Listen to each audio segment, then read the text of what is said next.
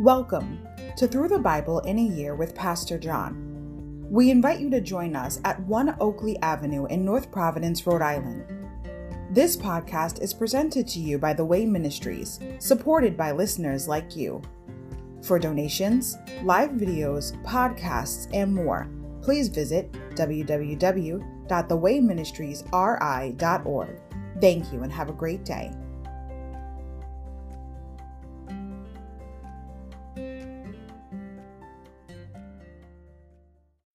Hi, everybody. Welcome to Through the Bible in a Year with Pastor John. So glad you could join me today to get a portion of God's Word.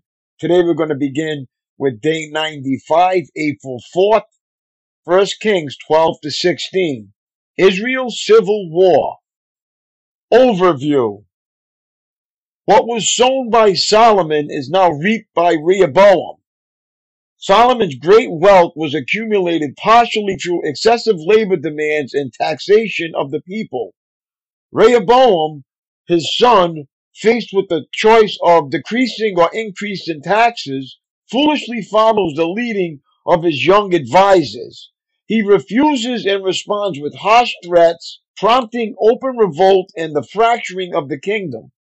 One nation becomes two, with Jeroboam ruling the ten tribes in the north, Israel, and Rehoboam ruling only two tribes in the south, Judah.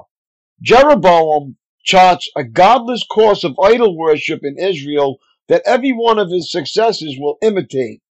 In Judah, the picture is somewhat brighter as godly kings, such as Asa, introduce periodic revivals that, although short lived, influenced their nation for God.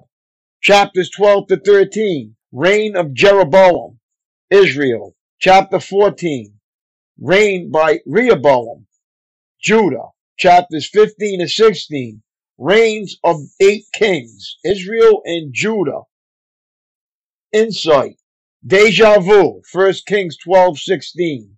The battle cry in 12:16 may sound familiar to you. It is almost identical to the words used in a rebellion against David in 2 Samuel 21. In both cases, this cry pitted the northern people of Israel against the inhabitants of Judah. The only difference is that the first rebellion was put down. This one divided the kingdom permanently. Insight Kingly calamity. 1 Kings 16. Of the seven kings of the northern kingdom of Israel in today's reading, only two, Baasha, Omri, died of natural causes. Two others, Nadab, Elah, were assassinated. One, Jeroboam, see 2 Chronicles 13:20, was struck down by God. One committed suicide, Zimri, and one Ahab, see 1 Kings 22, 29 to 40, was killed in battle. 1 Kings chapter 12. The northern tribes revolt. Rehoboam went to Shechem, where all Israel had gathered to make him king. When Jeroboam, son of Nebat, heard of this, he returned from Egypt, for he had fled to Egypt to escape from King Solomon. The leaders of Israel summoned him, and Jeroboam and the whole assembly of Israel went to speak with Rehoboam. Your father was a hard master, they said. Lighten the harsh labor demands and heavy taxes that your father imposed on us, then we will be your loyal subjects. Rehoboam replied, Give me three days to think this over, then come back for my answer. So the people went away. Then King Rehoboam discussed the matter with the older men who had counseled his father Solomon. What is your advice? he asked. How should I answer these people? The older counselors replied, If you are willing to be a servant to these people today and give them a favorable answer, they will always be your loyal subjects. But Rehoboam rejected the advice of the older men and instead asked the opinion of the young men who had grown up with him and were now his advisers. What is your advice? he asked them. How should I answer these people who want me to lighten the burdens imposed by my father? The young men replied, This is what you should tell those complainers who want a lighter burden. My little finger is thicker than my father's waist. Yes, my father laid heavy burdens on you, but I'm going to make them even heavier. My father beat you with whips, but I'll beat you with scorpions. Three days later, Jeroboam and all the people returned to hear Rehoboam's decision, just as the king had ordered. But Rehoboam spoke harshly to the people, for he rejected the advice of the older counselors and followed the counsel of his younger advisers. He told the people, My father laid heavy burdens on you, but I'm going to make them even heavier.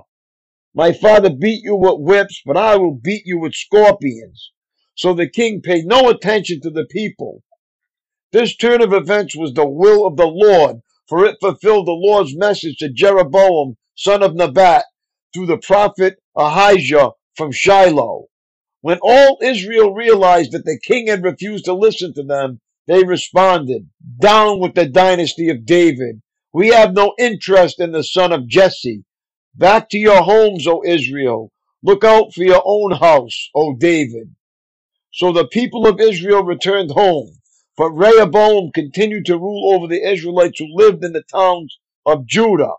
King Rehoboam sent Adoniram, who was in charge of forced labor, to restore order, but the people of Israel stoned him to death. When this news reached King Rehoboam, he quickly jumped into his chariot and fled to Jerusalem. And to this day, the northern tribes of Israel have refused to be ruled by a descendant of David. When the people of Israel learned of Jeroboam's return from Egypt, they called an assembly and made him king over all Israel. So only the tribe of Judah remained loyal to the family of David. Shemaiah's prophecy. When Rehoboam arrived at Jerusalem, he mobilized the men of Judah and the tribe of Benjamin. 180,000 select troops to fight against the men of Israel and to restore the kingdom to himself. But God said to Shemaiah, the man of God, say to Rehoboam, son of Solomon, king of Judah, and to all the people of Judah and Benjamin, and to the rest of the people, this is what the Lord says. Do not fight against your relatives, the Israelites. Go back home, for what has happened is my doing. So they obeyed the message of the Lord and went home as the Lord had commanded. Jeroboam makes gold calves. Jeroboam then built up the city of Shechem in the hill country of Ephraim, and it became his capital. Later he went and built up the town of Peniel. Jeroboam thought to himself, Unless I am careful, the kingdom will return to the dynasty of David. When these people go to Jerusalem to offer sacrifices at the temple of the Lord, they will again give their allegiance to King Rehoboam of Judah. They will kill me and make him their king instead. So on the advice of his counselors, the king made two gold calves.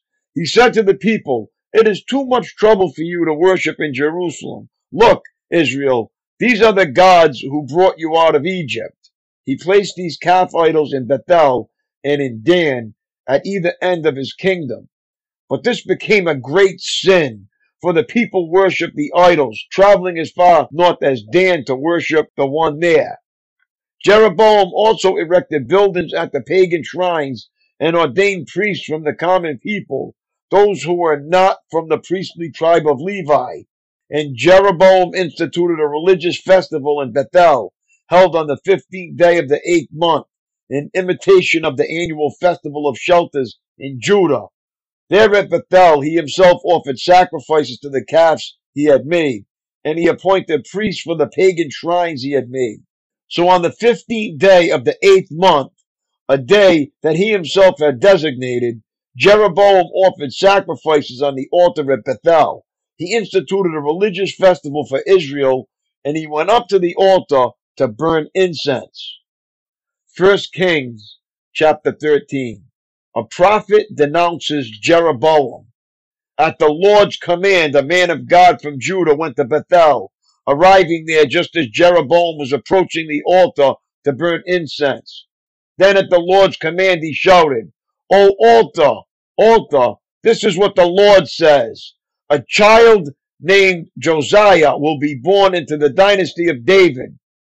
On you he will sacrifice the priests from the pagan shrines who come here to burn incense, and human bones will be burned on you. That same day, the man of God gave a sign to prove his message. He said, The Lord has promised to give this sign. This altar will split apart, and its ashes will be poured out on the ground. When King Jeroboam heard the man of God speaking against the altar at Bethel, he pointed at him and shouted, Seize that man! But instantly the king's hand became paralyzed in that position and he couldn't pull it back. At the same time, a wide crack appeared in the altar and the ashes poured out just as the man of God had predicted in his message from the Lord. The king cried out to the man of God, Please ask the Lord your God to restore my hand again. So the man of God prayed to the Lord, and the king's hand was restored, and he could move it again. Then the king said to the man of God, Come to the palace with me and have something to eat, and I will give you a gift. But the man of God said to the king, Even if you gave me half of everything you own, I would not go with you. I would not eat or drink anything in this place. For the Lord gave me this command. You must not eat or drink anything while you are there, and do not return to Judah by the same way you came. So he left Bethel and went home another way.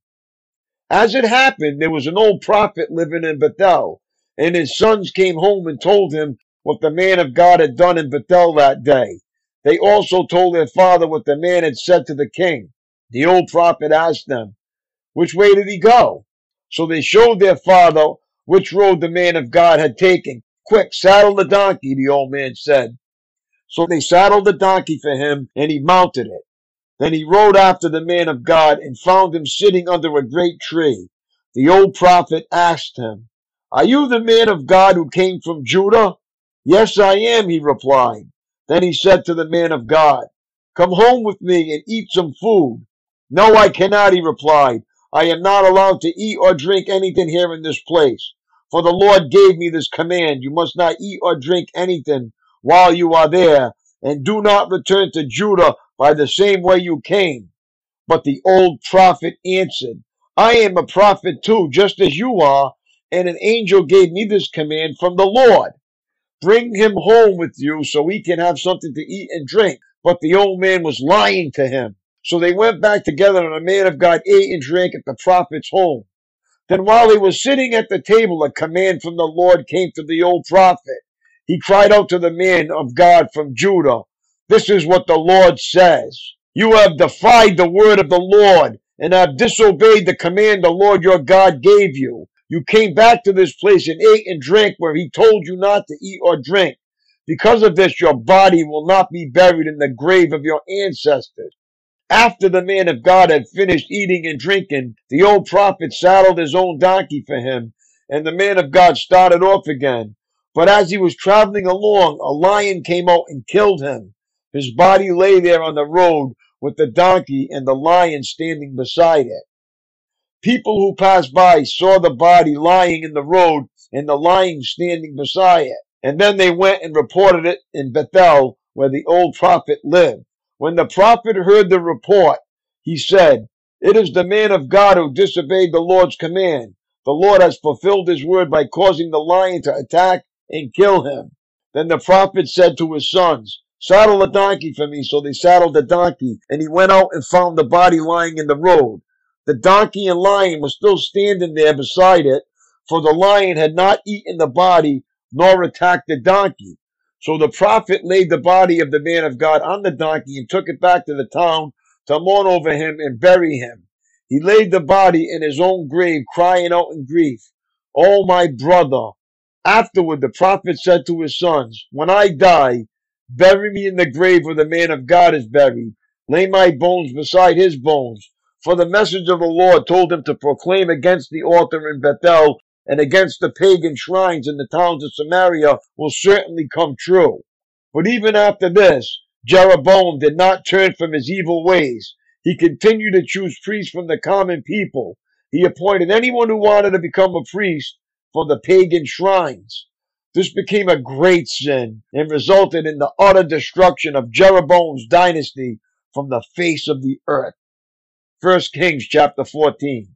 Ahijah's prophecy against Jeroboam. At that time, Jeroboam's son Abijah became very sick. So Jeroboam told his wife, Disguise yourself so that no one will recognize you as my wife. Then go to the prophet Ahijah at Shiloh, the man who told me I would become king. Take him a gift of ten loaves of bread, some cakes, and a jar of honey, and ask him what will happen to the boy. So Jeroboam's wife went to Ahijah's home at Shiloh. He was an old man now and could no longer see. But the Lord had told Ahijah, Jeroboam's wife will come here pretending to be someone else. She will ask you about her son, for he is very sick. Give her the answer I give you. So when Ahijah heard her footsteps at the door, he called out, Come in, wife of Jeroboam. Why are you pretending to be someone else? Then he told her, I have bad news for you. Give your husband Jeroboam this message from the Lord, the God of Israel. I promoted you from the ranks of the common people and made you ruler over my people Israel. I ripped the kingdom away from the family of David and gave it to you. But you have not been like my servant David, who obeyed my commands and followed me with all his heart and always did whatever I wanted. You have done more evil than all who lived before you. You have made other gods for yourself and have made me furious with your gold calves. And since you have turned your back on me, I will bring disaster on your dynasty and will destroy every one of your male descendants, slave and free alike, anywhere in Israel. I will burn up your royal dynasty as one burns up trash until it is all gone.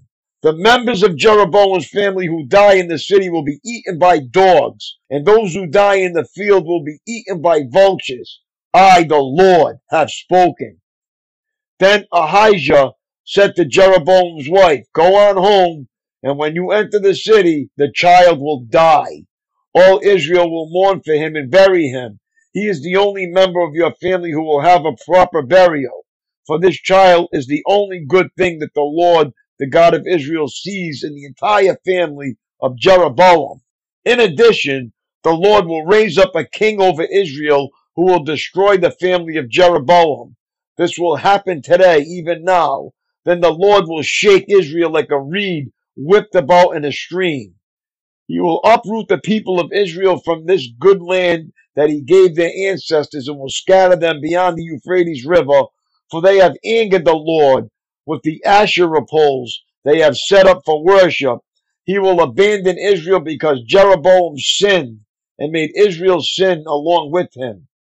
So Jeroboam's wife returned to Tirzah, and the child died just as she walked through the door of her home. And all Israel buried him and mourned for him, as the Lord had promised through the prophet Ahijah.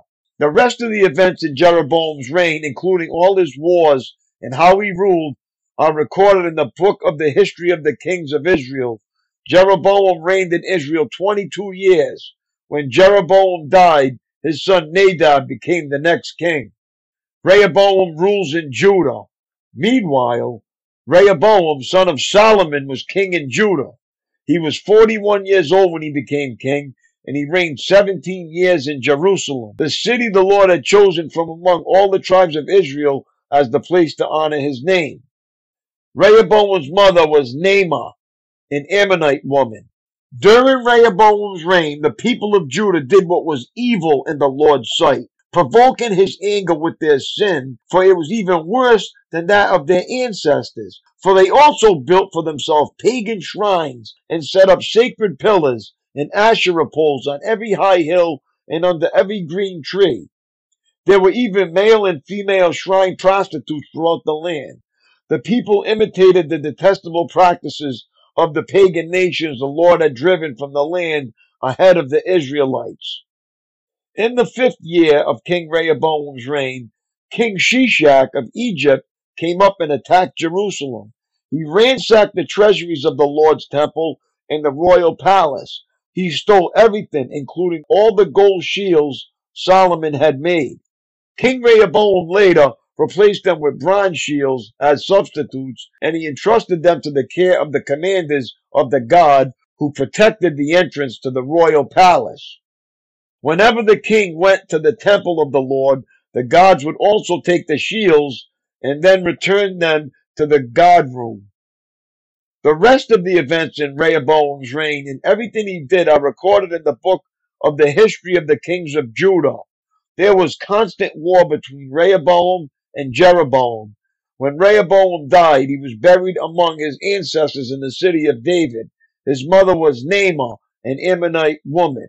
Then his son Abijam became the next king. 1 Kings chapter 15. Abijam rules in Judah. Abijam began to rule over Judah in the 18th year of Jeroboam's reign in Israel. He reigned in Jerusalem three years. His mother was Maacah, the granddaughter of Absalom. He committed the same sins as his father before him, and he was not faithful to the Lord his God as his ancestor David had been. But for David's sake, the Lord his God allowed his descendants to continue ruling, shining like a lamp, and he gave Abijam a son to rule after him in Jerusalem. For David had done what was pleasing in the Lord's sight and obeyed the Lord's commands throughout his life, except in the affair concerning Uriah the Hittite. There was war between Abijam and Jeroboam throughout Abijam's reign. The rest of the events in Abijam's reign and everything he did are recorded in the book of the history of the kings of Judah. There was constant war between Abijam and Jeroboam. When Abijam died, he was buried in the city of David. Then his son Asa became the next king. Asa rules in Judah. Asa began to rule over Judah in the 20th year of Jeroboam's reign in Israel. He reigned in Jerusalem 41 years. His grandmother was Maacah, the daughter of Absalom. Asa did what was pleasing in the Lord's sight, as his ancestor David had done. He banished the male and female shrine prostitutes from the land and got rid of all the idols his ancestors had made. He even deposed his grandmother Maacah from her position as queen mother because she had made an obscene Asherah pole. He cut down her obscene pole and burned it in the Kidron Valley. Although the pagan shrines were not removed, Asa's heart remained completely faithful to the Lord throughout his life. He brought into the temple of the Lord the silver and gold and the various items that he and his father had dedicated. There was constant war between King Asa of Judah and King Baasha of Israel. King Baasha of Israel invaded Judah and fortified Ramah in order to prevent anyone from entering or leaving King Asa's territory in Judah. Asa responded by removing all the silver and gold that was left in the treasuries of the temple of the Lord and the royal palace. He sent it with some of his officials to Ben Hadad, son of Tabrimmon, son of Hezion, the king of Aram, who was ruling in Damascus along with this message. Let there be a treaty between you and me, like the one between your father and my father. See, I am sending you a gift of silver and gold. Break your treaty with King Baasha of Israel so that he will leave me alone. Ben Hadad agreed to King Asa's request and sent the commanders of his army to attack the towns of Israel. They conquered the towns of Ijon, Dan, Abel Beth Maacah, and all Kinneret, and all the land of Naphtali. As soon as Baasha of Israel heard what was happening, he abandoned his project of fortifying Ramah and withdrew to Tirzah. Then King Asa sent an order throughout Judah requiring that everyone, without exception, help to carry away the building stones and timbers that Baasha had been using to fortify Ramah. Asa used these materials to fortify the town of Geba in Benjamin and the town of Mizpah. The rest of the events in Asa's reign, the extent of his power, everything he did, and the names of the cities he built are recorded in the book of the history of the kings of Judah. In his old age, his feet became diseased. When Asa died, he was buried with his ancestors in the city of David. Then Jehoshaphat, Asa's son, became the next king. Nadab rules in Israel. Nadab, son of Jeroboam, began to rule over Israel in the second year of King Asa's reign in Judah. He reigned in Israel two years, but he did what was evil in the Lord's sight and followed the example of his father, continuing the sins that Jeroboam had led Israel to commit. Then Baasha, son of Ahijah, from the tribe of Issachar, plotted against Nadab and assassinated him while he and the Israelite army were laying siege to the Philistine town of Gibbethon. Baasha killed Nadab in the third year of King Asa's reign in Judah and became the next king of Israel. He immediately slaughtered all the descendants of King Jeroboam so that not one of the royal family was left, just as the Lord had promised concerning Jeroboam by the prophet Ahijah from Shiloh. This was done because Jeroboam had provoked the anger of the Lord, the God of Israel, by the sins he had committed and the sins he had led Israel to commit. The rest of the events in Nadab's reign and everything he did are recorded in the book of the history of the kings of Israel. Baasha rules in Israel. There was constant war between King Asa of Judah and King Baasha of Israel. Baasha, son of Ahijah, began to rule over all Israel in the third year of King Asa's reign in Judah. Baasha reigned in Tirzah 24 years, but he did what was evil in the Lord's sight and followed the example of Jeroboam, continuing the sins that Jeroboam had led Israel to commit. 1 Kings chapter 16. This message from the Lord was delivered to King Baasha by the prophet Jehu, son of Hanani. I lifted you out of the dust to make you ruler of my people Israel, but you have followed the evil example of Jeroboam. You have provoked my anger by causing my people Israel to sin. So now I will destroy you and your family, just as I destroyed the descendants of Jeroboam son of Nebat.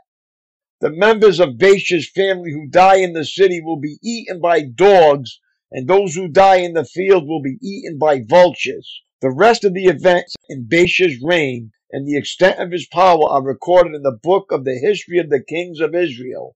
When Baasha died, he was buried in Tirzah. Then his son Elah became the next king.